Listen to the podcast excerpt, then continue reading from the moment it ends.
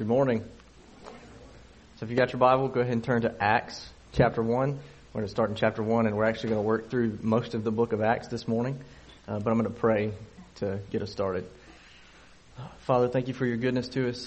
Thank you for um, just how we've remembered this morning uh, your broken body and shed blood on our behalf to rescue and redeem fallen sinners like us.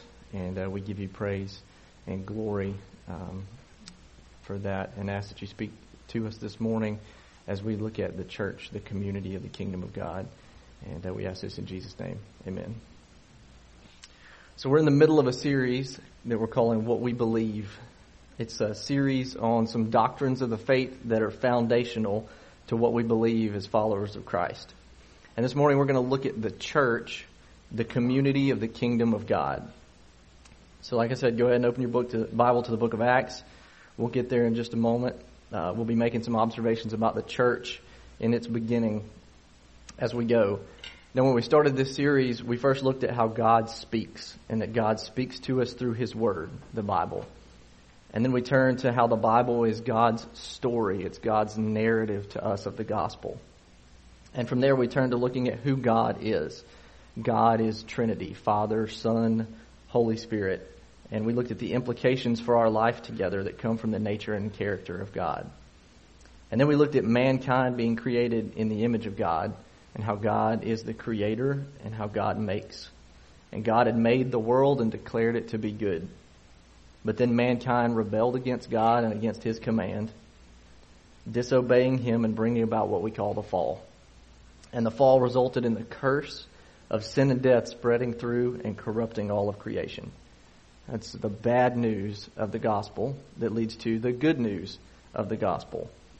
Uh, that in Christ we can be reconciled to God. We can be redeemed from our fallen and separated state. And then last week, Emmett preached about the gospel of the kingdom. The kingdom of God is the rule and reign of Jesus Christ over all things. He shared with us a definition from Tim Keller about the kingdom that the kingdom is the renewal of the whole world through the entrance of supernatural forces.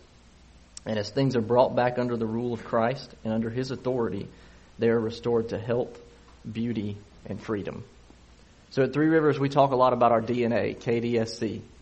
Kingdom, Disciple, Society, Church. The kingdom of God makes disciples who engage society and make disciples who gather together and form the church. The kingdom of God makes disciples who engage society, who make disciples, who, as they gather together, form the church. The kingdom produces the church. The church is not the kingdom, but the church is a manifestation of the kingdom here on earth. The church is the community of the kingdom of God. And as such, the church is the new social order of redeemed humanity. It is a foretaste of the coming fullness of that kingdom. You often hear say that if you start with the kingdom, you'll get the church. But if you start with the church, you might miss the kingdom.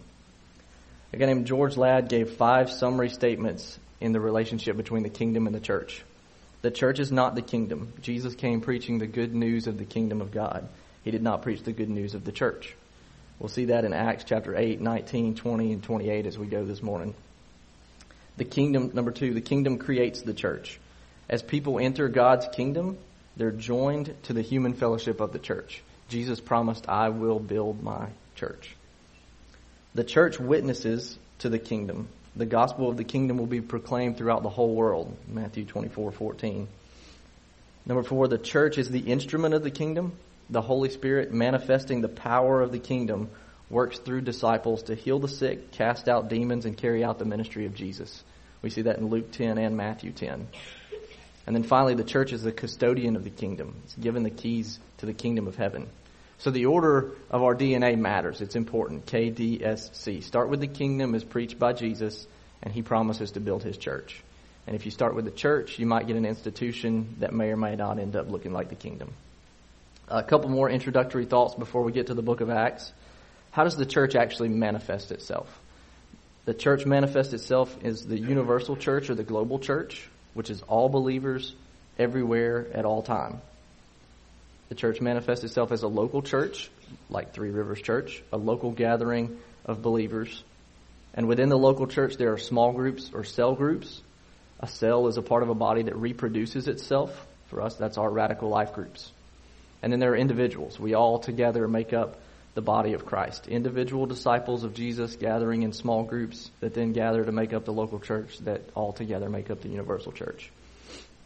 And there are three images in the New Testament that are given for the church. The bride of Christ, the body of Christ, and the temple of the Holy Spirit. The corporate dwelling place together of the Holy Spirit.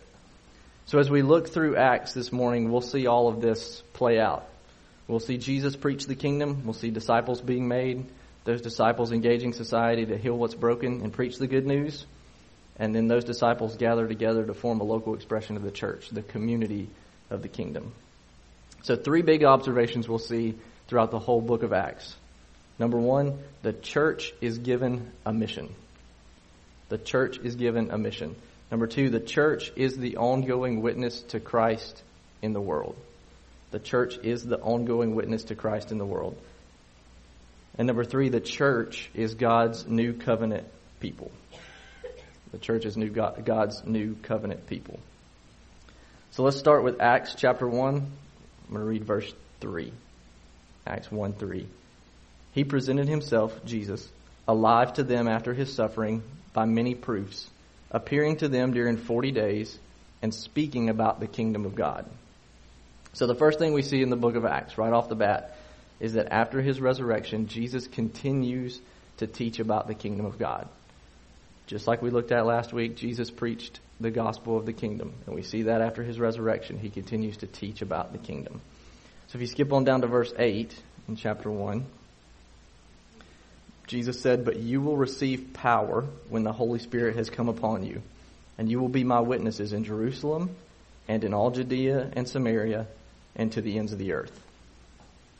So next we see that the church will be Jesus' witness throughout all the earth, both local and global at the same time. It's where we get the word global. You'll hear us say that from time to time. Local and global, same time. Jesus tells the disciples to wait in Jerusalem until they receive the gift of the Holy Spirit. And once they're filled with the Spirit, then they, collectively, will be his witnesses in Jerusalem and Judea and Samaria and to the ends of the earth. It's simultaneous and not sequential. It's a both and, not an either or. So a point of application from this that we'll draw on is that the whole church is the missionary. The whole church is given a mission to make disciples of all nations. Not just a few within the church, but the whole church, all disciples are given that mission. So if we move on to chapter 2, we'll pick up in verse 37 and we'll see what the community of the kingdom looked like gathered together chapter 2, verse 37. Now, when they had heard this, they were cut to the heart and said to Peter and to the rest of the apostles, Brothers, what shall we do? And Peter said to them, Repent and be baptized, every one of you, in the name of Jesus Christ for the forgiveness of your sins, and you will receive the gift of the Holy Spirit. For the promise is for you and for all of your children, and for all who are far off, everyone whom the Lord our God calls to himself. And with many other words, he bore witness and continued to exhort them, saying, Save yourselves from this crooked generation. So those who received his words were baptized, and they were added that day about 3,000 souls. So, how do people enter the church? How do people become part of the community of the kingdom of God? They repent and believe. It's the same thing Jesus preached repent and believe, for the kingdom is at hand. They ask Peter when he's preaching on the day of Pentecost, okay, what do we do now? We've heard this word, we received this word. What do we do? Repent and believe. The church is the gathering place of the citizens of the community of the kingdom of God. There are those that are within the church and those that are outside the church. You become part of the church through repentance and faith in Jesus Christ. When you repent and believe, you, re- you profess that faith through baptism. Baptism is the entry mark for a new believer into the church. And as a biblical church, we'll practice baptism as new believers repent and believe and make a profession of faith. Next, picking back up in verse 42, we get a glimpse of what community life looked like within the church. They devoted themselves to the apostles' teaching and to the fellowship and to the breaking of bread and the prayers. And all came upon every soul and many wonders and signs were being done through the apostles. And all who believed were together and had all things in common. And they were selling their possessions and belongings and distributing the proceeds to all as any had need. And day by day, attending the temple together and breaking bread in their homes, they received their food with gladness and generous hearts, praising God and having favor with all the people. And the Lord added to their number day by day those who were being saved. So we get a glimpse into church life, early church life. The church as a community is on display. They met together. They were devoted to fellowship, breaking the bread, prayers, etc. They bore one another's burdens, and the Lord added to their number daily those that were being saved. We see the church here as a community very clearly. They were devoted to, meaning it was no casual undertaking that they just happened to get together. They intentionally did these things. They intentionally got together. They were a family. They were a community. Fellowship, meals together, celebrating the Lord's Supper or communion, providing for and caring for one another, and praising God for all the things that they had. We see in these verses church life on display Lord's Supper, baptism, care for one another, evangelism, studying the Word, praise and worship. These are the things we do in our time together. It's what we do on Sunday morning, and it's what we do in our radical life group. We take the Lord's Supper, we baptize those, we care for each other. We share the Word with other people, and we praise and worship. Gathering together was a priority. It was the priority for the early church to be together. They were devoted to one another. The life of the church was a stark contrast to the world around it. And it should be the same for us today. Our priorities in living life together as the community of the kingdom of God should look very different than the priorities of the culture we live in. And even in our culture, gathering together as a priority is a testimony and a witness to the world around us that there's something important, that this matters, that this is not just another thing to check off of our list, that this is not just another thing to get caught up in our world and let go, but that gathering together with the body matters. It's important. And it's a testimony to the world around us that we follow Jesus and we take his word seriously. Moving on to Acts chapter 4, we get a little bit deeper glimpse. I'll pick up in Acts 4:23. Peter had been imprisoned or beaten, released. Picking up in Acts 4:23, when they were released, they went to their friends and reported what the chief priests and the elders had said to them. And when they heard it, they lifted up their voices together to God and said, Sovereign Lord, who made the heaven and the earth and the sea and everything in them, who through the mouth of our father David, your servant, said by the Holy Spirit, Why do the Gentiles rage and the peoples plot in vain? And the kings of earth set themselves and the rulers who were gathered together against the Lord and against his anointed. For truly in this city there were gathered together against your holy servant Jesus, whom you appointed, both Herod and Pontius Pilate along with the Gentiles and the peoples of Israel, to do whatever your hand and your plan had predestined to take place. And now, Lord, look upon their threats and grant your servants to continue to speak your word with all boldness, while you stretch out your hand and heal, and signs and wonders are performed through the name of your holy servant Jesus. And when they had prayed, the place for which in which they were gathering was shaken, and they were filled with the Holy Spirit and continued to speak the word of God with all boldness. So the church gathers together to pray in a time of need. And notice what they prayed for. They prayed for boldness to continue witnessing to Jesus. Jesus had told them, You will be my witnesses. And that was their prayer, that in spite of persecution and hardship, they would continue to do what Jesus said to do and be his witnesses. Their prayer was not for safety, it was not for security, it was for boldness to continue witnessing as they had been commanded. The church is the witness to Jesus in the world. Picking up in verse 32. Now the full number of those who believed were of one heart and soul, and no one said that any of the things that belonged to him was his own, but they had everything in common. And with great power the apostles were giving their testimony to the resurrection of the Lord Jesus, and great grace was upon them all. There was not a needy person among them, for as many as were owners of lands or houses, they sold them and brought the proceeds of whatever was sold and laid it at the apostles' feet, and it was distributed to each as they had need. Thus Joseph, who was called by the apostles Barnabas, which means son of encouragement, a Levite, a native of Cyprus, sold the field that belonged to him, and brought the money and laid it at the apostles' feet. The display of unity here within the church is evidence of the church being a new social order of redeemed humanity. Unity was a priority for the church. They were unified in following Jesus and in nothing else. Above all else that could divide them, they were unified in their love for and obedience to Jesus. This is a deeper look at the life of the early church, truly living out what it means to be kingdom citizens on mission together for God's glory. They met each other's needs. They took those things seriously. If we move on to Acts chapter 6, for the sake of time, I'm not going to read that passage. But in the first seven verses there, we see the beginnings of the church organizing to carry out its work, to further their effectiveness. As the church grew and the needs within the body grew, there were needs that needed tending to. There was a group of widows that had been overlooked. And there are some racial implications to, as to how and why that may have happened, but the church saw that need and they appointed spirit filled men to take care of it. This freed up the apostles to do the task that they were called and gifted to do, and it allowed those men who were appointed to use their gifting to serve the church. So the church saw the need and organized a way to meet that need. So again, unity mattered. That act was to preserve the unity of the church. It was to meet a physical need, but the greater need was to maintain the unity in the spirit in the bond of peace.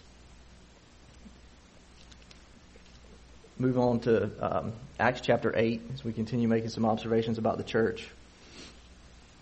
Acts chapter 8, verse 1. Uh, persecution had broken out. Stephen is stoned for proclaiming um, Jesus. And Acts 8 1 says, And Saul approved of his execution. And there arose on that day a great persecution against the church in Jerusalem. And they were all scattered throughout the regions of Judea and Samaria, except the apostles. So the church is scattered because of persecution. And up to this point, the church had mostly stayed in Jerusalem. And now they're scattered throughout all Judea and Samaria because of this persecution. And the apostles remain in Jerusalem. Notice the pattern of Acts 1 8, where we started. They were supposed to be Jesus' witnesses in Jerusalem, Judea, Samaria, and to the ends of the earth. The whole church is the missionary. The whole church is given this mission to witness to Jesus in the world. And if we flip over to Acts 11, we see the result of this scattering. Acts 11, we'll pick up in verse 19. I'll give you a second to turn there. We'll see the result of these who were scattered as a result of persecution as Jesus continues to build his church. Acts 11:19 Now those who were scattered because of the persecution that arose over Stephen traveled as far as Phoenicia and Cyprus and Antioch, speaking the word to no one except Jews. But there were some of them, men of Cyprus and Cyrene, who on coming to Antioch spoke to the Hellenists also, preaching the Lord Jesus.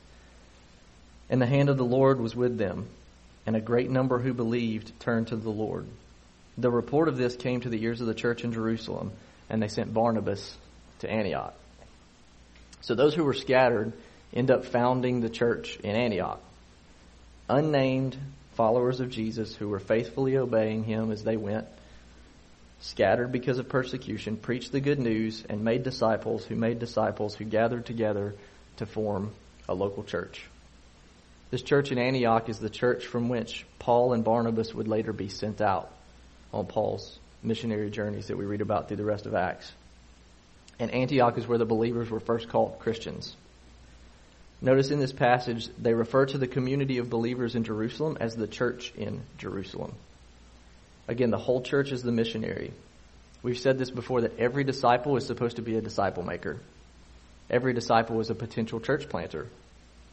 This church was not founded by pastors, elders, missionaries, gifted people with a lot of training. It was founded by unnamed disciples of Jesus who simply heard and obeyed and went.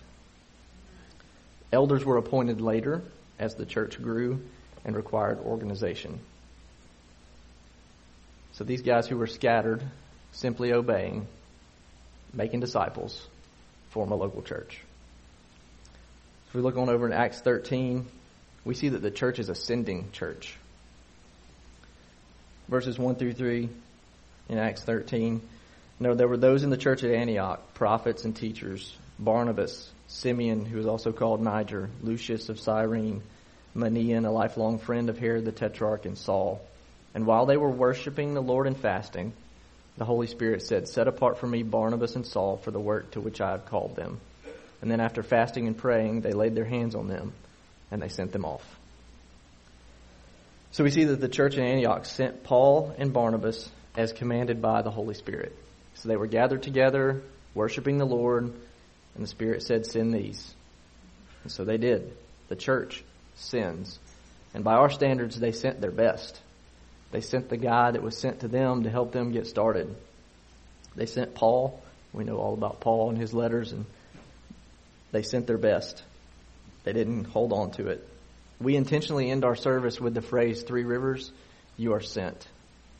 That's not original with us. It's not unique to us, but it conveys the message that we are sent from here with a mission, with a purpose, God's glory, all nations, all places. We are, as the church, we are Christ's witness to the ends of the earth. He didn't leave a plan B. He didn't leave some other way. It's our job. We're the church. We're to make disciples. If we move on to Acts 15, again, I'm not going to read it for the sake of time, but this is known as the Jerusalem Council, where the leaders of the church are faced with making decisions on how to incorporate the Gentiles into the church without there being a distinction between Jew and Gentile. Again, we see unity of the church gathering together being a priority. They're faced with strategic decisions on how to discern the leading of the Lord as He builds His church across racial and cultural barriers. So, as the church expanded to the ends of the earth, crossed cultural barriers, they had to strive for unity. It wasn't automatic. It took some intentionality, it took some planning, it took some repeated attempts to get it right but it was worth it because their display of unity showed their love for and obedience to Jesus. I'll say that again. Their display of unity showed their love for and their obedience to Jesus. Jesus prayed in John chapter 17 that we would be unified and that we as his witness would be unified in love for and obedience to him. Unity in Christ is vital for the church.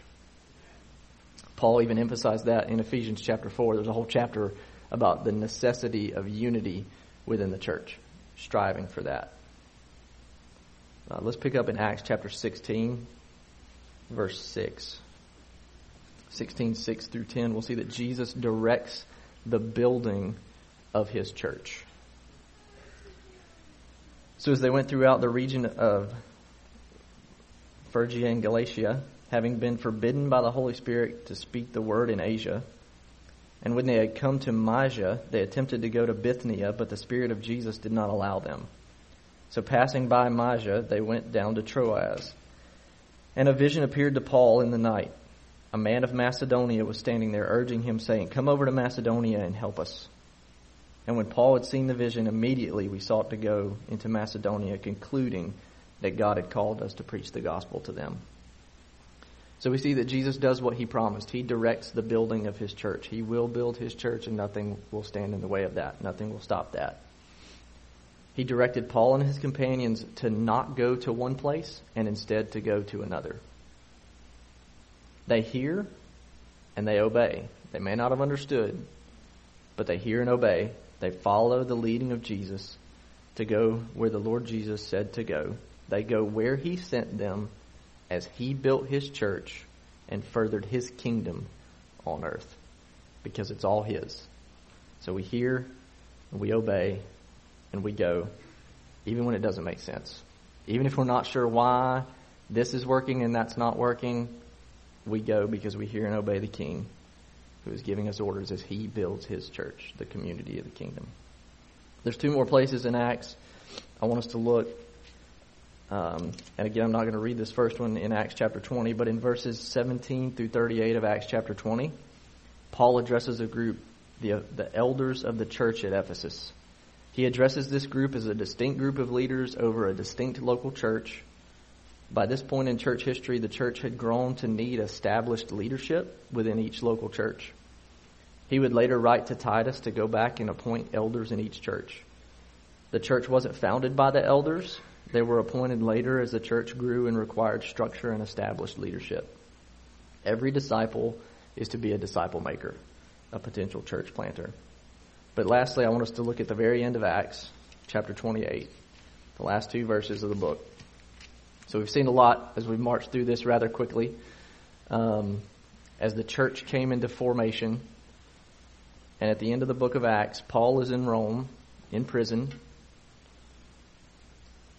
Picking up in Acts 28, verse 30, he lived there two whole years at his own expense, and he welcomed all who came to him, proclaiming the kingdom of God and teaching about the Lord Jesus Christ with all boldness and without hindrance. Paul, imprisoned in Rome, continues to preach the kingdom of God.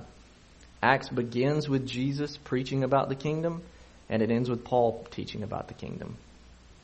This is the fulfillment of Acts 1 8. Now, don't hear me saying fulfillment is in one and done, it's over, and it no longer applies. But fulfillment of Acts 1 8, you will be my witnesses in Jerusalem, Judea, Samaria, and to the ends of the earth. Paul had made it to the Roman Empire, the center of Rome, the center of the world at that time. And he continued to declare and witness to Jesus. It had spread all throughout the world. It was a continuation of the ministry of Jesus through the power of the Holy Spirit as they went. The church is the witness to Jesus in the world. Now that's a whole lot to cover in a very short amount of time. A wealth of information about the church as it came into existence. Looking through the book of Acts and seeing the church, we see the church primarily as a community, not primarily as an institution or a building or a place. It is a people gathered together as citizens of the kingdom, the family of God, the dwelling place of the Holy Spirit. So, what do we take away from all of this? What do we take away from understanding the church as the community of the kingdom? So, I've got seven applications. I won't be too long. Number one, the whole church, the whole church is the temple of the Holy Spirit. We read the verses that talk about the temple of the Holy Spirit, and we like to personalize those sometimes, like, I am the temple of the Holy Spirit. I am a spirit filled believer, but we collectively are the dwelling place of the Holy Spirit as God's new covenant people. The Holy Spirit is sent at Pentecost, and from there, spirit filled believers all throughout Acts spread the gospel and make disciples as Jesus builds his church. It was the Holy Spirit who instructed the church at Antioch to send Paul and Barnabas as they gathered together to worship. So when we are gathered together, we are the we are the temple of the Holy Spirit. So number 2, the whole church is the missionary. The whole church is given a mission. Missions is not an isolated program within the church. Missionaries are not special forces group of super Christians. As we say during our greeting time each week, we are the community of the kingdom here on mission together for God's glory. Every disciple, a disciple maker. We are all responsible for carrying out the Great Commission. So, number two is the whole church is the missionary. Number three, the local church is the context for the New Testament. The local church is the context for the New Testament. Lone Ranger Christianity, isolated from a local gathering of believers, is foreign to the New Testament. If you look at Paul's letters, the church at Ephesus, to the church at Colossae, to the church at Philippi, if you look throughout the book of Acts, we saw reference to the church in Jerusalem, the church in Antioch, the church in Ephesus, the church in Rome. And in Revelation, Jesus instructs John to write seven letters to seven churches. The context for the entire New Testament after Pentecost is the local church. The context for the entire New Testament after Pentecost is the local church. In Wayne Grudem's writing, he's a theologian, he makes a distinction between a true church and a false church. And within the area of true churches, he makes a further distinction of what he calls a more pure church and a less pure church based on certain marks that should characterize a church. In writing about how a believer should look for a local church to belong to, this is what he says. They should find a true church in which they can have effective ministry, in which they will experience Christian growth as well, and then they should stay there and minister, continually working for the purity of that church. God will often bless their prayers and faithful witness, and the church will gradually grow in many areas of purity. So notice the emphasis here, emphasis here from him on serving and not being served. no place to consume. There's no room for church hopping and church shopping. What's so stunning about his statement here is that he's writing in the context of being in a church that would be a pure church or a true church, but not a pure church. Meaning that he's teaching believers here who find themselves in a church that's true, filled with believers in Jesus, but they're not doing so well at living out all that Jesus commanded.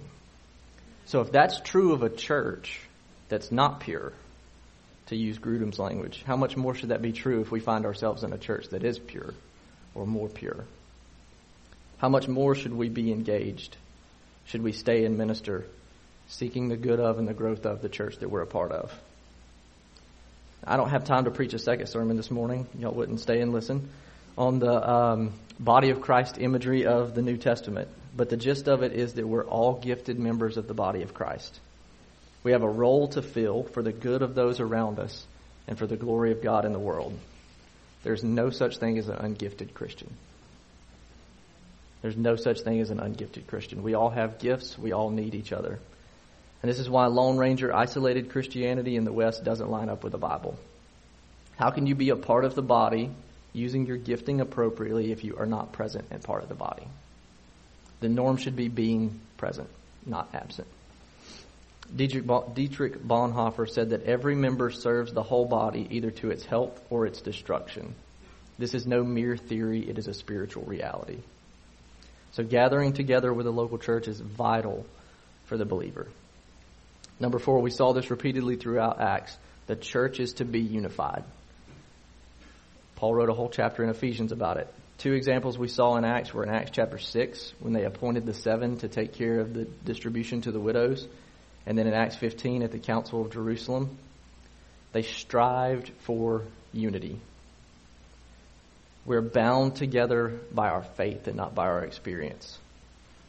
Bonhoeffer said that. He said, Jesus Christ alone is our unity, and through him alone we have access to one another, joy in one another, and fellowship with one another.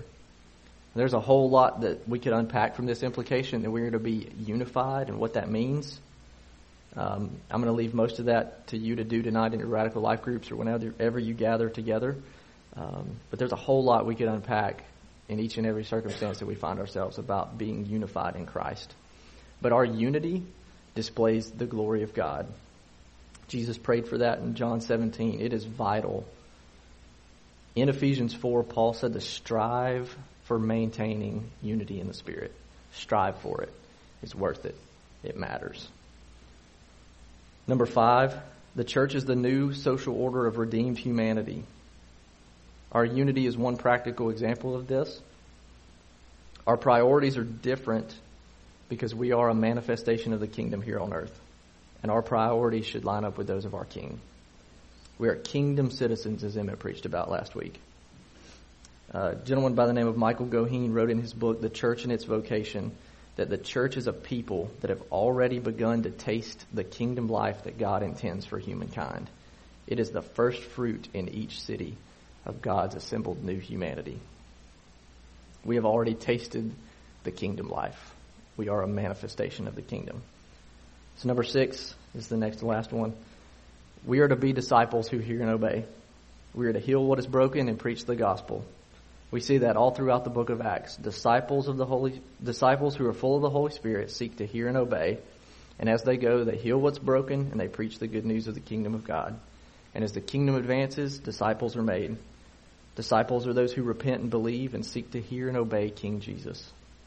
Those disciples continue living and engaging in society, living as the new creation, seeking to heal what is broken within each domain. And as disciples are made, they gather together and they form the church, the community of the kingdom of God, the community that is the first fruits of redeemed humanity, renewed humanity, a foretaste of the full reconciliation of all things to come under Christ's rule. The church is the dwelling place of the Holy Spirit, and the church, indwelled by and empowered by the Holy Spirit, is the witness to Jesus Christ to the ends of the earth.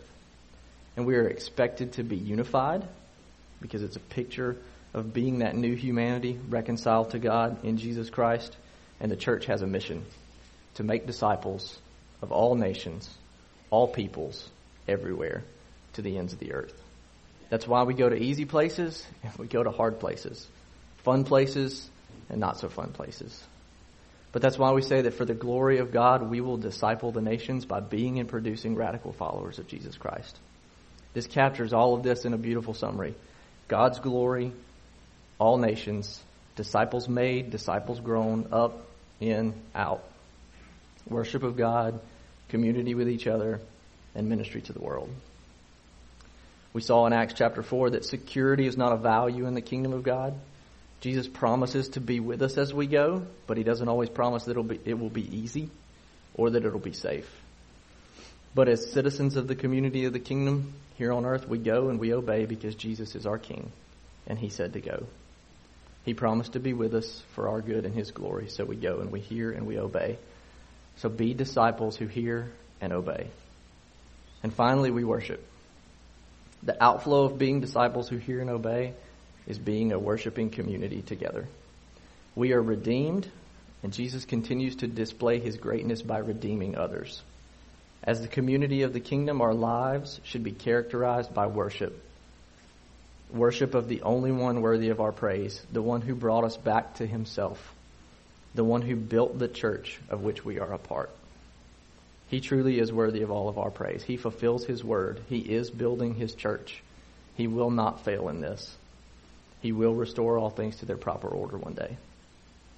So, band, if you'll make your way up here, um, I want to close with this. I want to invite you all to join with us in worship. The proper response to the revelation of God's word is to worship. So I want to close with this from Psalm 135. Praise the Lord. Praise the name of the Lord. Give praise. O servants of the Lord who stand in the house of the Lord, in the courts of the house of our God. Praise the Lord, for the Lord is good. Sing to his name, for it is pleasant. So let us pray, and then we'll worship together. Father, you're good to us. And you fulfill your word, and you continue to build your church, the community of the kingdom. And Lord, as you display your greatness and your glory among us, we pray that we would give you all the praise and honor that you're due. Pray that your name would be glorified in us today, this morning, and as we go out from here, wherever you send us, that we would be faithful to hear and obey you, and that you would be glorified in that, and that you would continue to build your church and further your kingdom for the glory of your great name.